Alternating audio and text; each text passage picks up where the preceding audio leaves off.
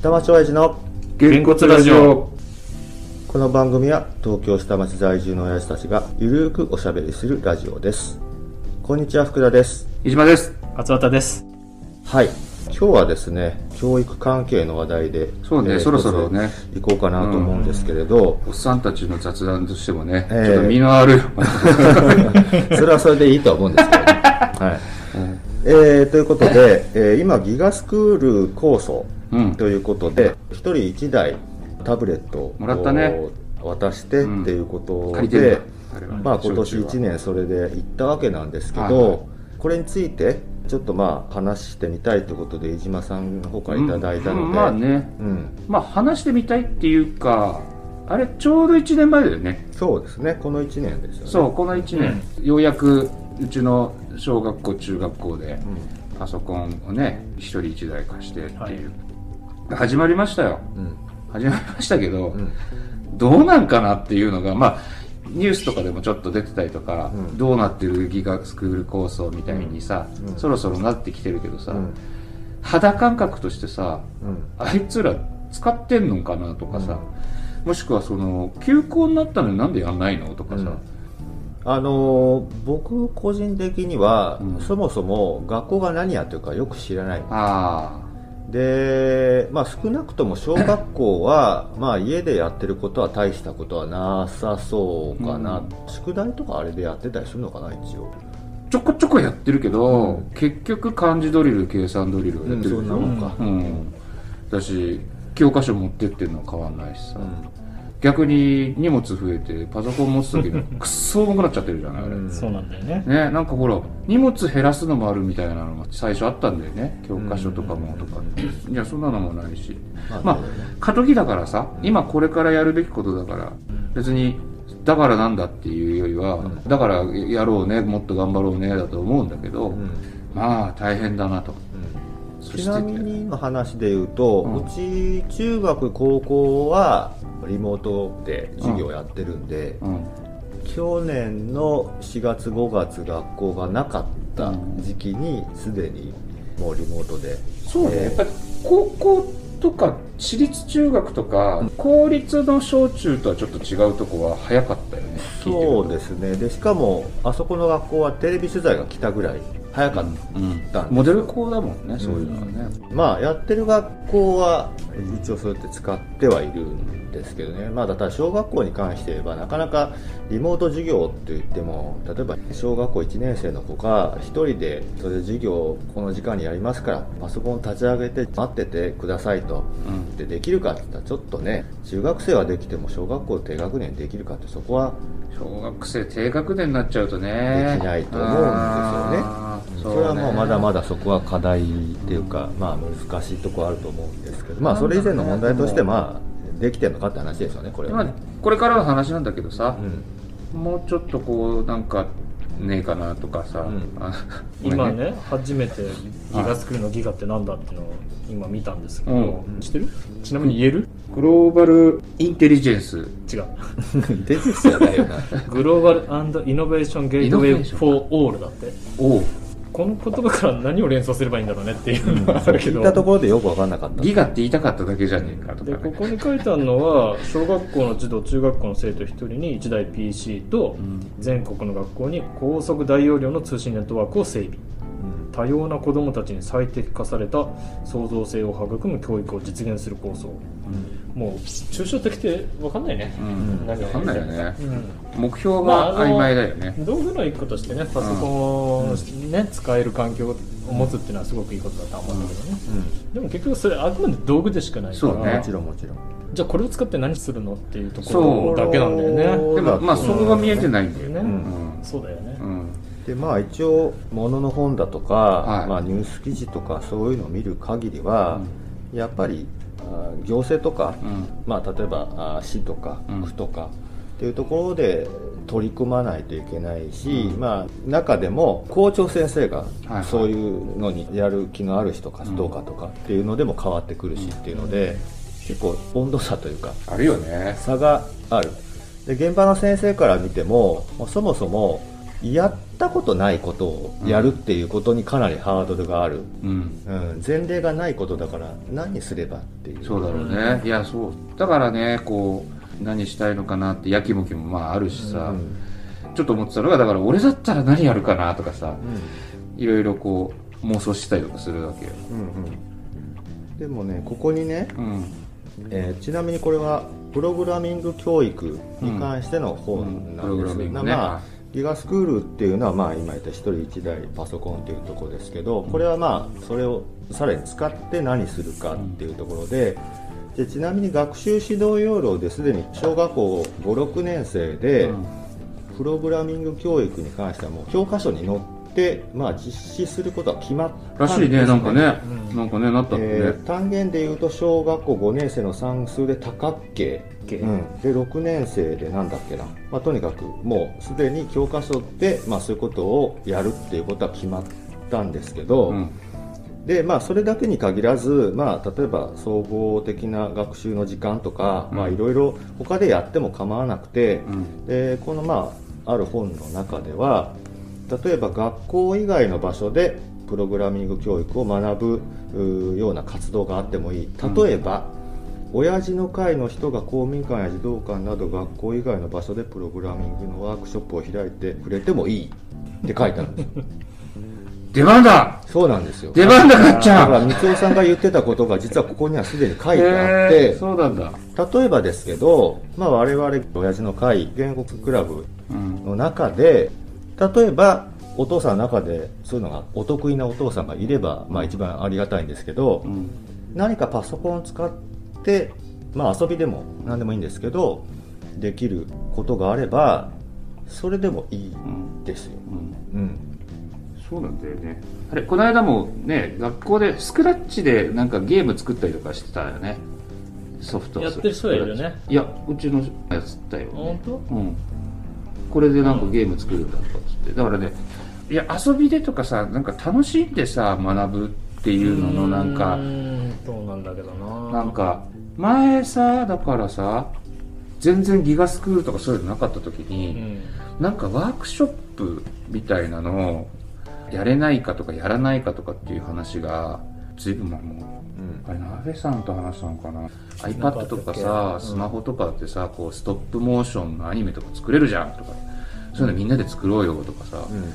プロジェクターせっかく今あるんだからさこれでさなんかさプロジェクションマーケティングできねえかなとかさ、うん。うんそういうことずっと言ってたのね。うんうんだからそういうのをおじさんたちでやんないで子供を巻き込んでできたらそれは面白いんだろうなとかさ思うんだけど、ごめん俺にはそれにさこう導く指導力も中身もないからさ、まあ僕もわかんない。わーって言っただけで。あの まああの僕もその辺は全く不得意分野なのでわかんないですけど、まあ一応考え方としてはそういうのでよくてで例えばこういう記事にも書いてあるんですけど、まあ、先生によってその辺の知識の差とかもあって、まあ、要は得意不得意があってなっちゃうよね、でやっぱり得意な人よりも不得意の人に照準が合っちゃいがち。うん。やらない人がいるからその人に合わせてやらない風になっちゃうけど、まあそれよりも例えば今言った親父の会ももちろんそうだし学校内で言ったらクラブ活動だから全員がやる授業の中だけじゃなくてクラブ活動の中で部分的に何人か少人数の中で試しでやってみて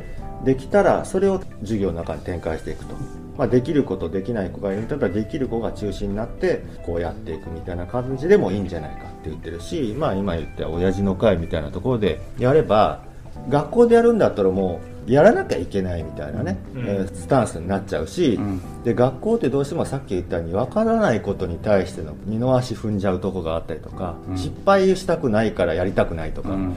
なっちゃうけど親父の会だったら別に、何でもいいんだもんね。そう失敗したって別にいいわけだんで。ーでもさ何人かねやっぱスクラッチをやってる人いるんだよね、うん。あの親父の会のメンバーでね、うん。だからその人と一緒になればいいとは思うんだけどある程度こういうの作りましょうねっていうものすごい下準備が必要かなとは思う。そうねそうね。そこなんだよなと思って。いやでもほらなんかこうパソコンをツールとしてあこういうことできるんだっていうさ取っかかりってさ最近ほら iPad とかでっていうか今さスマホで絵描くじゃんみんな。図工の時間でさそういうのでもいいと思うしさ、そっから興味でじゃあパソコンでかくてどうなのっていうのがどんどんつっていってさ、そっちじゃフォトショップとか CG の方行っちゃったりとかプロ仕様がなったりとかさ、っていうのもあるじゃん、スクラッチもでもだって食ってやらないゲームしかできないよあんなの いや作り方次第だね。いやいやいやいやだから最初にさできるのなんてさあまあね。でそこから、ねおえこういうこともできるの？こういうこともできるのってなってすごいのができてくるじゃん？取っかかりの部分でさ、うん。俺ねスクラッチのことばっかり考えちゃうんだけど本とか買ってきてその通りにやりゃその通りにできるんだけど、うん。それじゃ面白くないじゃんそうそうそうそうそうそう。で例えば最初こういうゲームを作りたいから始まるじゃん。は例えば。あはい、うん。じゃあそのためにはどうしていったらいいかってこう分解してってようやくスクラッチにゲー触っていくねムのまず自分のこういうゲームが作りたいっていう思いから。そっからじゃないとそれなりの準備は必要だよねとは思ってて。それがいいよねあだからそういうことしないとダメだと思うな。これはあのね実は今勝田さん。が確信ついちゃった？確信ついちゃったんですよ。あれ？あのプログラミング教育っていうのはそもそも、うん。あのプログラミングを学びましょうじゃなくてプログラミング思考を学びましょうっていうもので、要は考え方を学ぶ時間、だから逆に言うとアンプラグドでもいいんですよ、はいはいはいうん。まあ、もちろんパソコン使ったものであるのには越したことないし最終的にはそこへ持っていくんだけど一番最初の取っかかりとしてはそうでもいいんですよ。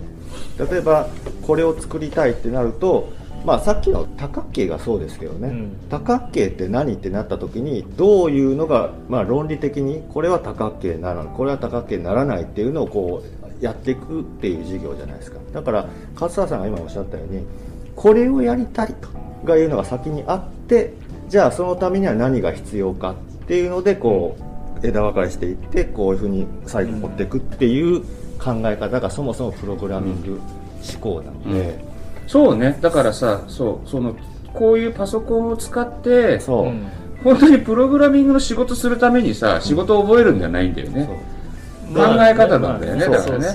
でね。今春日さんがもう一個大事なことを言ったのはここにもやっぱり書いてあることなんですけど、うんプログラミング教育の授業の中で一番やっちゃいけないのがこうやったらできますよって先生が言った通りに真似っこで同じことをやらせる。これ一番やっちゃダメなんです、うん。なるほど。うん。それやっちゃったらプログラミング思考から外れちゃう。考えさせて子供たちにそういうことをあこうやったらどうなるんだろうってでいろいろ考えてたどり着かなきゃいけないものなのに最初からこうなりますよこうなりますよって言っちゃったら意味ない、うん。そうね。うちなんかさこうゲーム業界の端くれにいるさものとしてさ、ゲームってさやっぱ子供大好きじゃん、うん。ね大なり小なりさ、ん。だから、うん、そういうさ好きなゲームを作るとかさそういうのってすごい取っかかりになるっていうかさ、思うんだけど、そう言ってさどこだっけ？どっかのさ、ね、教育委員会がさゲーム禁止のさ条例とかっつってさ2時間しかできねえとかさ、なんかやっちゃうやらバカだなと思うんだなと思ってさ 思っちゃったりわけですよそれで。でもどこだっけ？スウェーデンかさあっちの北欧はさ、マインクラフトでさ授業使ってさあなんか建築のこととか学ばしたりとあかするんだってねなるほこれすげえなと思った本当ううんでゲームやってても確かに子供たちによって結構癖があるある。あってあの論理的思考ができる子と感覚的な子ではアプローチの仕方が全く違うっていうね。全然違うよ、うん。だから昨日だってうちの息子の方はほらもう高校決まっちゃったからさ、まあもう羽生えてるわけですよ、えー夜中10時ぐらいからさなんかいそいそ始めてさどうしたの？って言ったらなんか友達と今日マイクラでなんかゲームするんだとか言って、何人かで。今ってほらサーバーでさ、みんな同じとこ入ってさ同じ空間の中でマインクラフトってできるの。一人だけじゃないの、ん。でみんなででスマホでさチャットしながらさなんかやっててさ邪馬台国作るとかって言ってどういうこと？邪馬台国全然わかりません けどなんか祭壇みたいの作ったりとか。らしからしいのを作るなの北九州派と大和派に分かれてる。まあでもほら大体が邪馬台国の建物なんていうのはさ誰も見たこともないし建築の絵も残ってないからさ、まあ、想像でしかないから彼らの思い描く邪馬台国になるんだろうけど面白いなとかさそういうことをやえそれは何？邪馬台国を作ろうっていうもともとそういう元があってじゃなくていき違うよ。なり思いついていきなりワールドでなんかやろう、ね邪馬台国作ろうぜみたいになったんだよね。そうなんだ。ちょっとだけいろいろアドバイスはしたけどね縦穴式住居は必要じゃねえかとかさ。でもさ多分最初は簡単な家作っててさあれ作ろうこれ作ろうってなってさどんどんどんどん規模が大きくなってさだんだん進化していくんじゃない収そういうの。収集つかないけどさすごいやだから、ね。そうそういう進化だだから自分好きだから、うん。広がったらいいなと思って、気がついたら邪馬台国からどんどんどんどん歴史が伸びてってね なんか江戸城できてたりするね内戦勃発とかね。多分あいつ夜中の2時3時までやってたんだよね。ん。4時間とか5時間さすごい集中してやってるわけじゃん、その集中力でそうやってできるものってすごいな。ファッションですかパッションだよね。邪馬台国パッション。邪馬台国パッションってすごいね。邪馬台国ファッションみたいな。こう卑弥呼さバージョン何でも持ってくな。中学校でさなんかクラスの紹介ビデオを作る。でもねやっぱり中学校ね硬いのかねなんかいろいろ制約があってさロケしちゃダメとか。へえあ文化祭で流してるんですそうそうそうそうそう。うなんらだ。クラスによってだいぶ違ったね。あのダンスやってるクラスもあれば。あと何やってたかななんかなんとかクエストとかね。うん。うちは高校だったからかな。ビデオ作ってたけど文化祭で。荒川の土手まで行ってたよ。なんかね。花火してた、うん。あな金髪じゃないんだ。金八ああ 金髪先生的にやったんだ。あ荒川土手だね あれね。あのボールが飛んできちゃう。ボールが飛んできて警戒せなくてね。でランニングのお姉さんこうやって海で追っちゃうやつね。うん。ベターなやつね。いやでもだけど、うん、だからああいうのってすごくなんか創作意欲湧くな。とにかくまあそういうふうに何か持ってける方向によっては要は笠原さんが一番最初に言ったツールでしかないと。そうね。そもそも。ね。道具でしかないと、うん。使い方次第だっていうことなんで、その使い道のさだから用途さいろいろあるわけじゃん。そうなんだよね。ね。だからそこをさなんかさこういろいろ妄想するわけですよ。だからそこのサポートをこっちで例えばお膳立てをして子供たちに何かできるものがあればでまあよく言えばそれを学校側に変換してあげられるようなこんなやり方すれば子供たちこんな引きつけられるっていうテストケースにねなるのが一番まあ理そうだね。想原骨でやるんだったらまあ少人数でちょっと最初はやりたいかな、うん。原もしやるんだったらね。の子供だけとか。だけとか。あそうそうそうあそれでプレイでね。でさそれこそさこういうの作ってみましょうってお題しかなくてさ、じゃあどうするどうするみたいなのは、いろいろ子供の中で話が出たりね、でそれでちょっとサポートしたりとか、で一日で終わるか分かんないしねそのわかんないわかんない、いやもう全然もしかしたら週一でずっとやんなきゃいけないあそうそうそう、でもまあやってみるのもいいかなと。ね、うん。いやそういうのちょっと俺らほら裏方で、ねあの大道具係になる。だから こういう人たちほど、なんかアイディア的なね企画部分あ企画部門。あなるほどね。だからこういうの作ろう。こういうのあって面白いよねっていうね。台作るっていう方ね。言う方あそう。そう横でチャチャチャチャあのじゃああれでしょ？無茶ぶりして使用書がどんどんどんどん積み重なってふざけんな。だか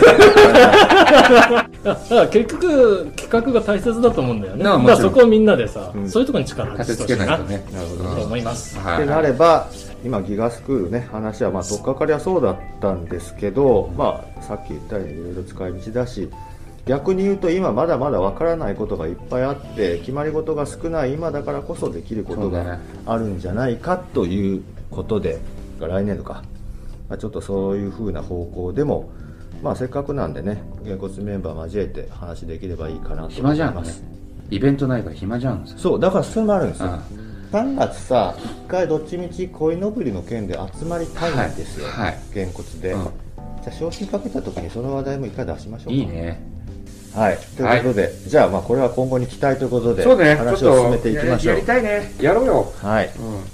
ということではい。じゃあありがとうございました。はいどうも。ありがとうございました。さよなら。さよなら